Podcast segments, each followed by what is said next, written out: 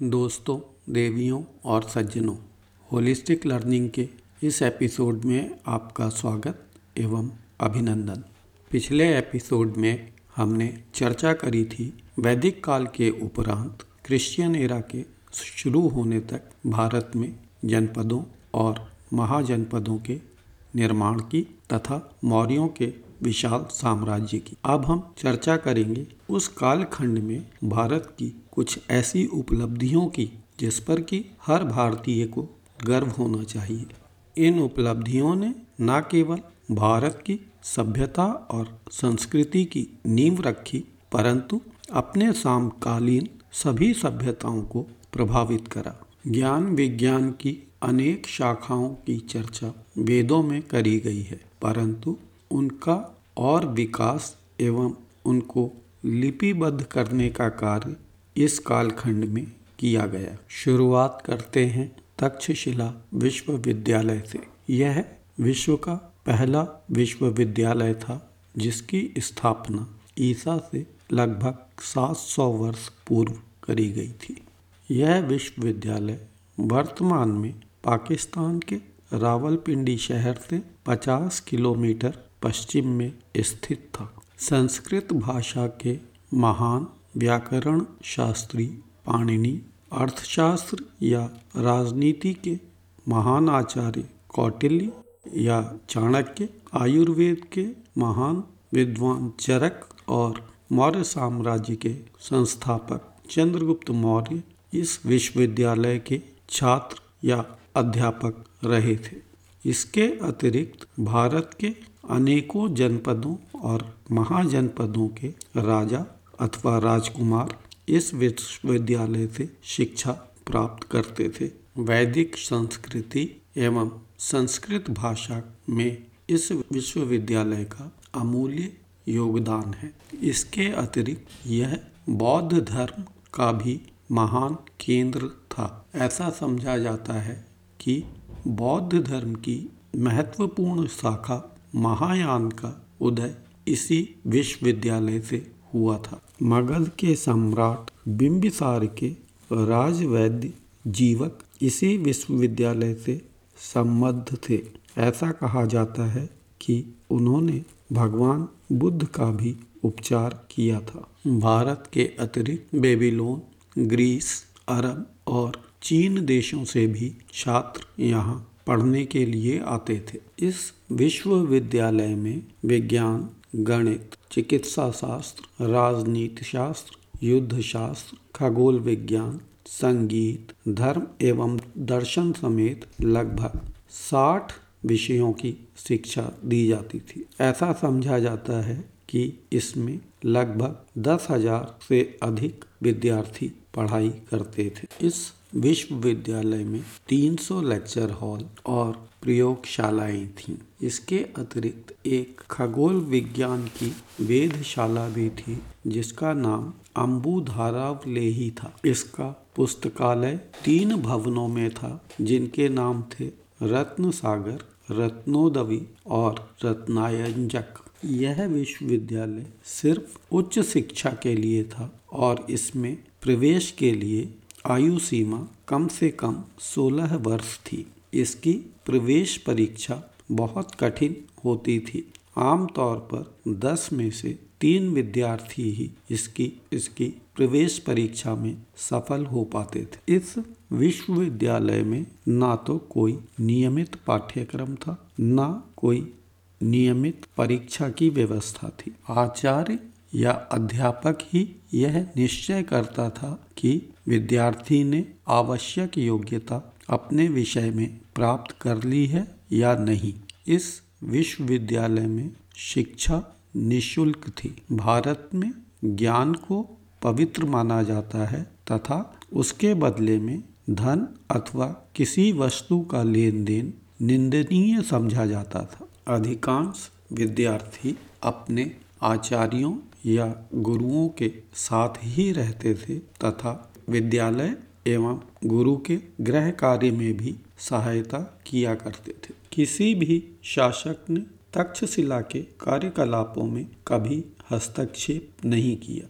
इस विश्वविद्यालय की आर्थिक आवश्यकताएँ नगर के तथा अन्य राज्यों के राजाओं से मिलने वाली अनुदान राशि से पूरी हुआ करती थी। तक्षशिला एक समृद्ध नगर था क्योंकि यह उस समय के तीन प्रमुख व्यापार मार्गों के जंक्शन पर था। ईसा पश्चात की पांचवी शताब्दी में विदेशी आक्रमणकारियों ने तक्षशिला नगर और विश्वविद्यालय दोनों को बहुत क्षति पहुंचाई और धीरे धीरे यह नगर और यूनिवर्सिटी वीरान होते गए।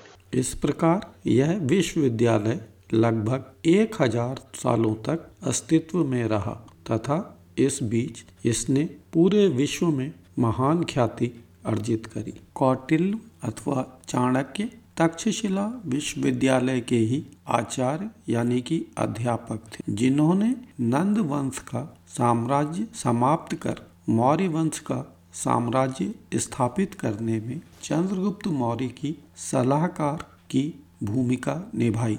मौर्य साम्राज्य की स्थापना करने के बाद कौटिल्य ने एक ग्रंथ की रचना करी, जिसका नाम अर्थशास्त्र है। अर्थशास्त्र कई पुस्तकों की श्रृंखला है, जैसे कि राज्य व्यवस्था, कृषि, न्याय एवं राजनीति आदि के अलग अलग पहलुओं पर चर्चा करी गई है। राज्य प्रबंधन एवं शासन तंत्र से संबंधित यह अपनी तरह का विश्व का पहला और प्राचीनतम ग्रंथ है। प्राचीन भारत में अर्थशास्त्र शब्द का प्रयोग एक व्यापक अर्थ में होता था। इसके अंतर्गत मूलतः राजनीति शास्त्र धर्मशास्त्र, अर्थशास्त्र, विधि यानी कानून आदि का अध्ययन किया जाता था। धर्म शब्द का अर्थ भी वर्तमान में प्रचलित इंग्लिश के रिलीजन शब्द से बिल्कुल अलग है। भारत में धर्म शब्द का प्रयोग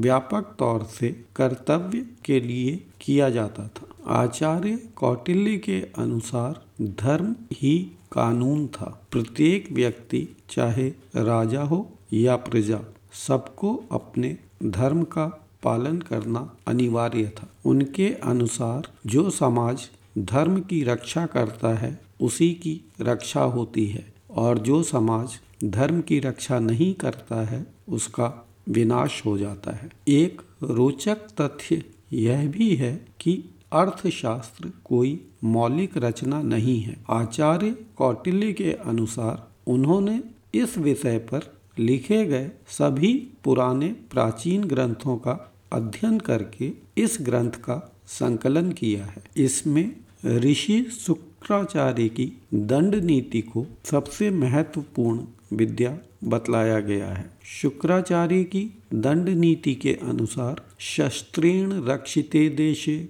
शास्त्र चिंता प्रवर्तते, जिसका अर्थ है शस्त्र द्वारा सुशासित तथा सुरक्षित देश में ही वेद आदि अन्य शास्त्रों की चिंता या अनुशीलन हो सकता है। दूसरे शब्दों में कहें तो संपूर्ण समाज की रक्षा राजनीति या दंड व्यवस्था से होती है, या रक्षित प्रजा ही अपने अपने कर्तव्य का पालन कर सकती है। अर्थशास्त्र में एक ऐसी शासन पद्धति का विधान किया गया है, जिसमें राजा या शासक प्रजा का कल्याण करने के लिए शासन करता है। राजा स्वेच्छाचारी होकर शासन नहीं कर सकता। उसे मंत्री परिषद की सहायता से ही प्रजा पर शासन करना होता है। राज्य पुरोहित राजा पर अंकुश के समान होता है, जो धर्म मार्ग से हटने पर राजा का नियंत्रण कर सकता है और उसे कर्तव्य पालन के लिए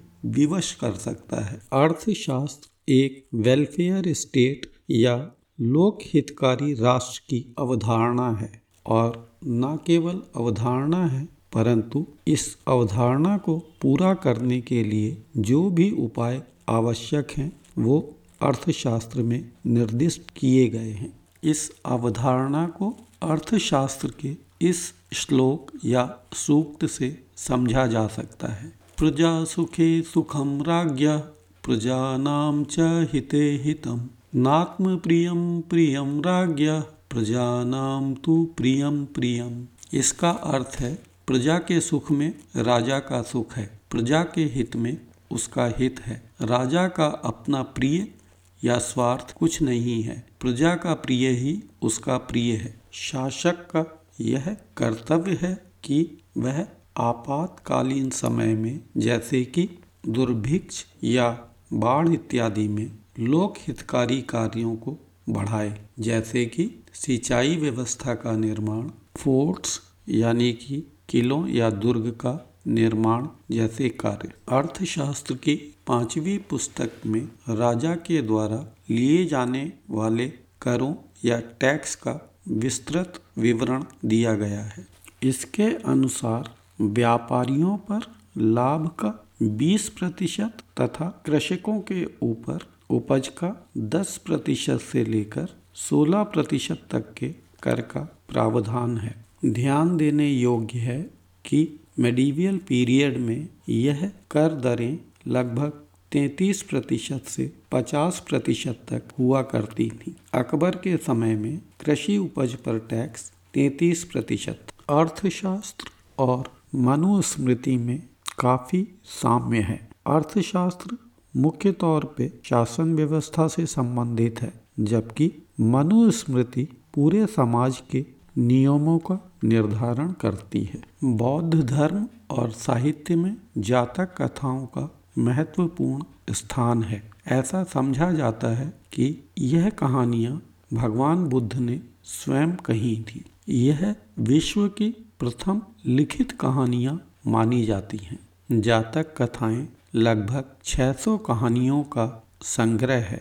इन कहानियों में नीति और धर्म को मनोरंजक तरीके से समझाया गया है। समुद्र के रास्ते इन कहानियों का प्रसार दक्षिण पूर्वी एशिया के देशों में हुआ। वहाँ की स्थापत्य कला में इन कहानियों का चित्रण मिलता है। भारत की उत्तर पश्चिमी सीमा से व्यापार मार्गों के द्वारा यह कहानियाँ ग्रीस तक पहुँची थीं। संस्कृत की नीति कथाओं या मोरल स्टोरीज में पंचतंत्र का स्थान सर्वप्रथम माना जाता है इसका निर्माण काल भी जातक कथाओं के समकक्ष, यानी कि लगभग ईसा पूर्व तीसरी शताब्दी में माना जाता है इस ग्रंथ के लेखक पंडित विष्णु शर्मा को माना जाता है। सामाजिक और व्यवहारिक ज्ञान के नियमों को यह कहानियाँ बहुत रोचक और बहुत आसान ढंग से समझाती हैं। इन कहानियों में